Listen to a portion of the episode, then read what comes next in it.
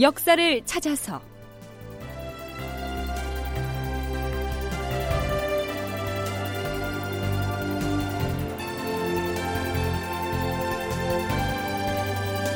제 841편 겁에 질린 이여송은 전의를 상실하고 극본 이상락 연출 최홍준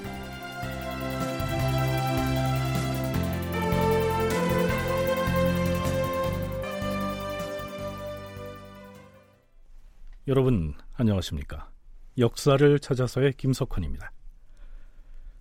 임진왜란 발발 다음 해인 서기 1593년 1월 27일 명나라 제독 이여송은 소수의 기병만을 이끌고 섣불리 벽제관 전투에 나섰다가 그 자신이 죽을 뻔한 고비를 맞이하는 등 악전 고투 끝에 결국 참패를 당하고 맙니다. 그런데 그 전투에서 일본군에 당했던 패배의 충격이 매우 컸던 모양입니다.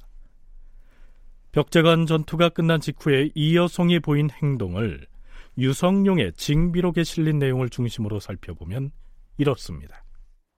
날이 저물자 제독 이여송은 벽제로부터 부랴부랴 파주로 돌아왔는데 그는 벽제관 전투에서 패전한 것을 사람들에게 숨기고 있었다. 이여송은 몹시 기가 빠진 모습이었다. 그는 가까운 부하들이 죽은 것을 심히 슬퍼하여 통곡을 하기도 하였다. 이튿날 그는 군대를 물려서 동파 쪽으로 퇴각을 하려고 하였다. 그러자 채찰사 유성룡이 우의정 유홍, 도원수 김명원 등과 함께 이여송의 군막으로 찾아왔다.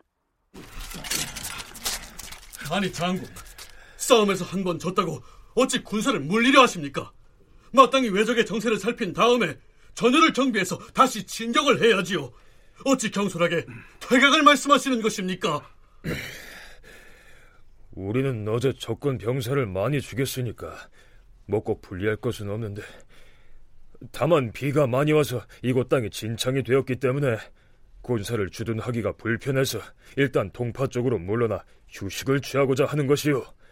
그런 다음에 다시 진격을 하면 될 것이죠. 하지만 장군, 싸우는 데에도 다 때가 있는지라 지금 물러나 버리면 경성을 탈환할 기회가 점점 멀어질 것입니다.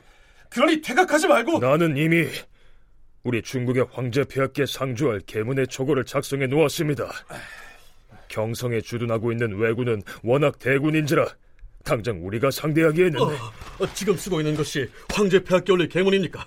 내가 잠깐 살펴봐도 좋겠습니까? 이 여성이 명나라 황제에게 올리려고 작성 중이던 계문의 초고를 대강 살펴본 유성룡은 그 계문에 담긴 몇몇 문구를 보고는 깜짝 놀랍니다. 그 초고에서 이 여성은 이렇게 엄살을 떨고 있었던 것이죠.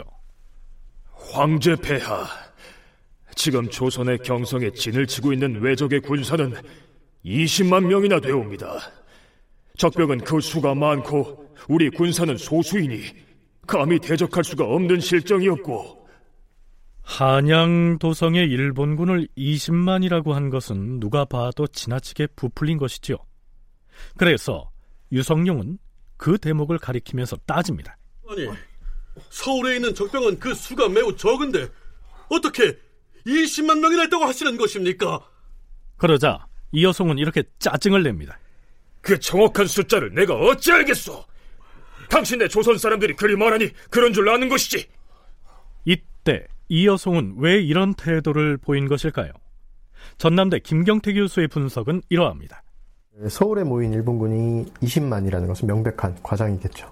최대 10만 정도였을 것이라고 생각됩니다. 그 이하였을 수도 있고요. 그것도 전의를 많이 상실했고 또 군량도 일본군 당시 군량도 1593년 1월 시점에 앞으로 3개월 정도다 라고 이제 호소하는 기록들이 남아 있습니다. 그러나 도성안에서 나름의 방어 태세를 갖춘 10만 내외의 병력을 4만여 명의 명군이 압도할 수는 없었던 것입니다. 어, 한편 이호성은 벽제관의 패배로 아끼던 부하를 잃은 데서 받은 충격도 굉장히 컸고요. 또 매번 이기던 이가 맞이한 한 번의 패배 충격은 다른 이들보다 컸을 수도 있겠습니다. 또 그가 주력으로 삼던 김하병의 말들도 먹이 문제 등으로 많이 폐사한 상태였습니다. 또한 지휘관으로서 패전의 책임이 돌아올 수도 있었습니다. 명나라가 조선의 군대를 파견하기 전에 명나라 내부에서 보바이의 난이라는 반란이 있었다는 사실을 우리 프로그램에서도 짚어본 적이 있습니다. 그 반란을 진압한 장수가 바로 이여송이었습니다. 그 외에도 여타의 전투에서 이여송은 한 번도 패배한 적이 없었기 때문에 기세가 등등했지요. 그런데 소수의 기병만을 이끌고 경솔하게 공격에 나섰다가 참패를 당하고 말았던 벽제관 전투 이후 패전의 충격을 떨치지 못한 것으로 판단이 됩니다. 그때 유성룡이 살펴본 이여송의 계문에는 이런 구절도 있었습니다. 황제 폐하, 신은 지금 병에 걸려서 그 증세가 대단히 심각하옵니다. 하오니 다른 사람으로 하여금 지금 신이 맡고 있는 임무를 대신하게 하여 주시옵소서. 이 정도였으니 이제 이 여성은 거의 이 전의를 상실한 것으로 보입니다. 자, 그런데요. 이 여성의 부하장수 중에서 장세작이라고 하는 인물이 있었는데요. 이 사람이 이 여성을 부추겨서 공격을 포기하고 군사를 철수시키자고 강력하게 주장합니다. 명나라의 여러 장수들 중에서 장세작이라는 사람은 제독인 이여송에게 군사의 퇴각을 가장 강력하게 권했는데 우리가 철군에 반대하자 조선의 순변사 이빈을 발길로 차면서 물러가라고 꾸짖는 등 사나운 모습을 보였다.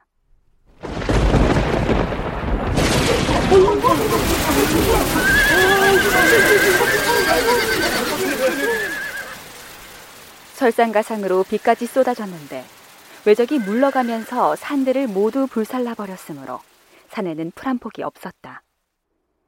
기병이 타고 온 말들은 굶주리고 병이 들어서 거의 만필에 달하는 말들이 죽고 말았다.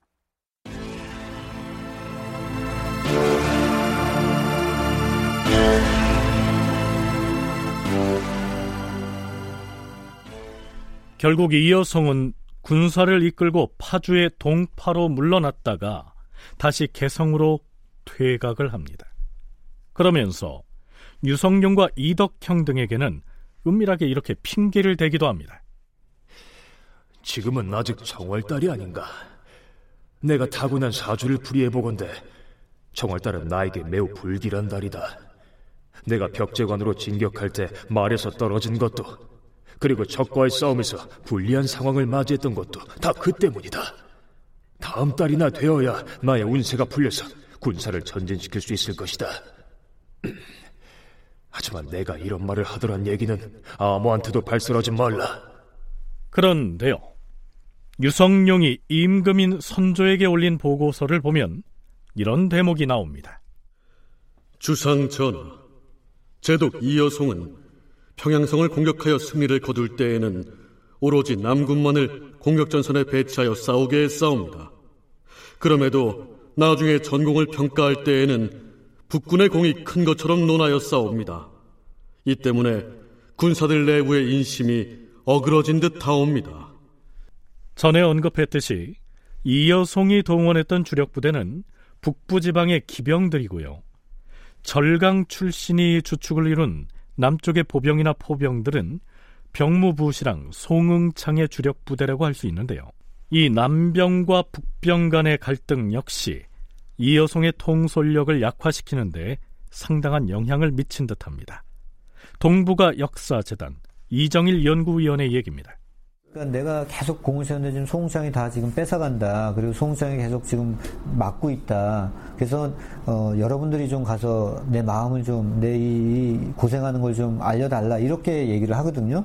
그래서 어, 물론 송창하고 이여성이하고 격렬하게 서로 반대하진 않았지만 분명히 갈등이 있었던 것 같고 그래서 또 어떻게 보면은 그 압록강 도하 전에 그 별동대의 언급 예, 자기가 직접 치겠다 이런 얘기를 하는 그런 부분들이 나오는 걸 봐서는 이 송응창하고는 계속해서 이제 좀 뭔가 삐긋대는 부분이 있었던 것 같고 그래서 어, 그런 거에 어떤 하나의 어떤 돌파구라든가 아니면 자신만의 어떤 페이스 이런 것들이 벽제관 전투라는 걸로 이렇게 나타난 게 아닌가. 애당초 이여송이 무리하게 벽제관 전투에 나섰던 건 역시 평양성 전투에서 큰 역할을 하지 못했던 북군을 이끌고 가서 승리를 거둠으로써 이 송응창을 제치고 주도권을 장악하려 했던 것이다. 이러한 분석입니다.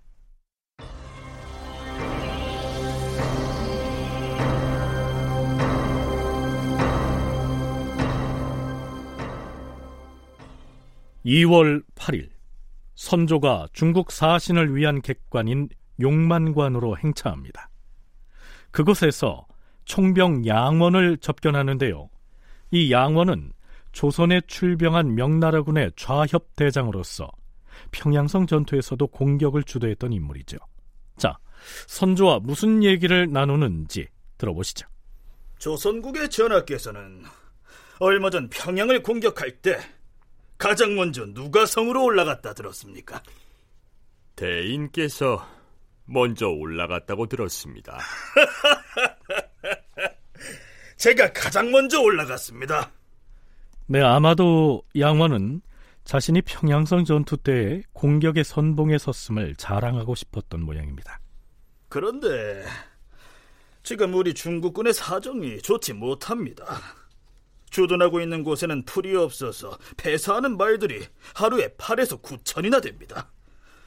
군량 역시 부족하고 음식에는 염장이 없어서 입마가 모두 필요한 상태입니다. 아, 우리나라에 변고가 생겨서 멀리까지 와서 수고가 많으신데 군량과 마초가 결핍하여 인마가 모두 고초를 겪고 있다니 황공하기 그지없습니다. 네, 앞에서 명나라 총병 양원이 한 발언 중에서 군사들이 먹는 음식 중에 염장이 없어서 문제다라고 했습니다. 여기서 염장은 반찬으로 먹을 간장을 일컫습니다. 양원의 얘기 이어집니다.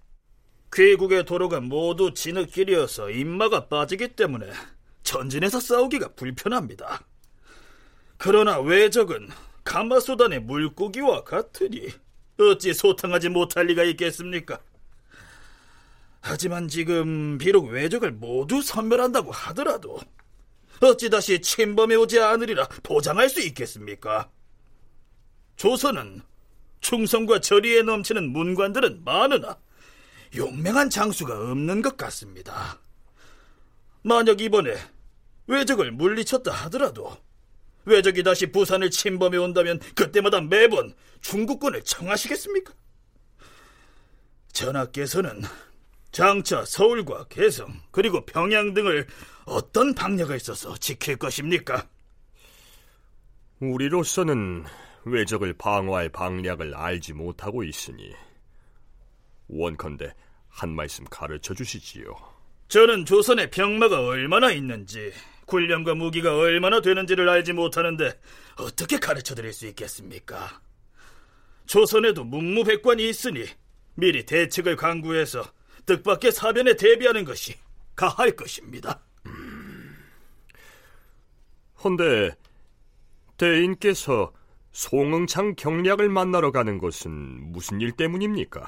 아, 지금 남군이 논공의 불균등함을 원망하고 있기 때문에 송경략이 나를 오도록 부른 것입니다. 자, 여기에서도 남군과 북군의 갈등 문제가 등장합니다.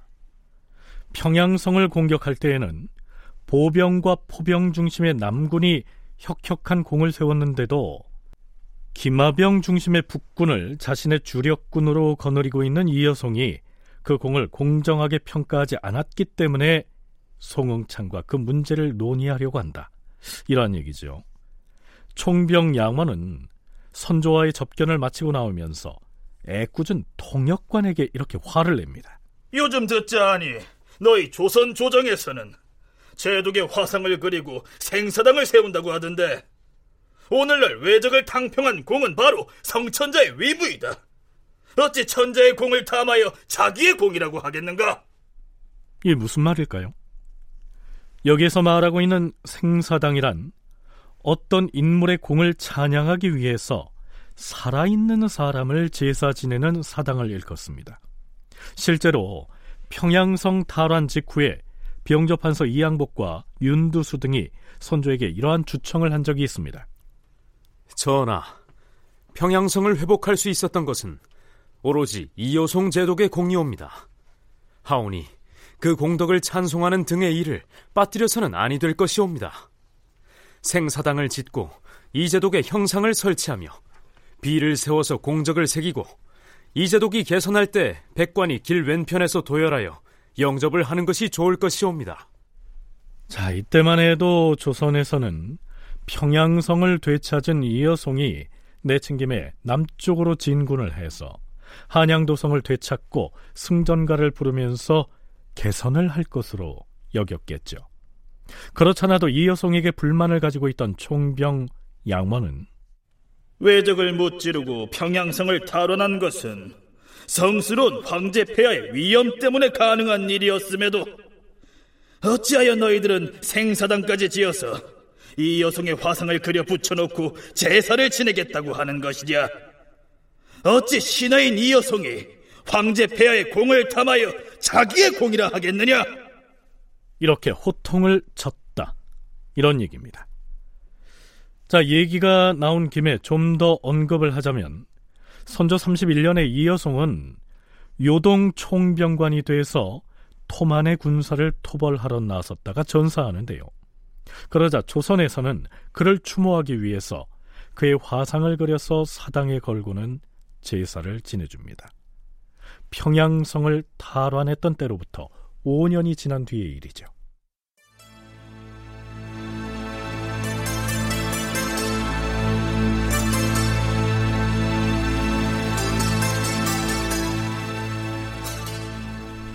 이여송이 벽제간 전투에서 패한 뒤에 유성령 등의 극력 반대에도 불구하고 동파로 물러났다가 다시 파주로 거기서 다시 이런저런 핑계를 대고서 개성으로 퇴각을 합니다. 그런데 이 개성에서도 더 뒤로 물러나서 아예 평양으로 되돌아가겠다고 선언을 합니다. 지금 조선의 군사는 그 형세가 매우 고단하고 후속 지원군도 없으니 군사를 이끌고 평양으로 돌아가서 외적의 공격을 받지 않도록 할 것이다. 나는 돌아가서 평양성을 구제할 것이다. 자, 일본군은 이미 임진강을 넘어서 한양도성으로 내려가 있는데요. 평양으로 돌아가서 평양성을 구제하겠다. 이 무슨 뜻일까요? 징비록에는 그 배경이 기술돼 있습니다. 이때 일본군의 장수인 가등청정은 아직 함경도에 있었는데 이런 소문이 돌았다. 함경도에 있던 가등청정이 군사를 몰고서 함흥에서 양덕, 맹산을 거쳐 평양을 공격할 거래. 그러니까 함경도의 가등 청정이 소서 행장이 빼앗긴 평양성을 다시 차지하기 위해서 공격을 해올 것이다. 이렇게 소문이 나돌았던 것이죠. 당시 제독 이여송은 어떻게든 북쪽으로 돌아가려고 했지만 기회를 얻지 못하고 있었는데요. 마침 그런 소문이 나돌자 평양은 우리가 지켜야 할 근본이 되는 지역이다.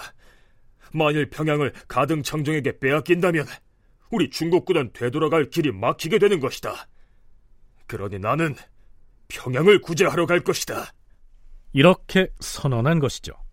물론 유성룡을 비롯한 조선의 장수들은 깜짝 놀라 평양성으로의 퇴각을 강력하게 만류하고 나섭니다. 다큐멘터리 역사를 찾아서 다음 시간에 계속하겠습니다.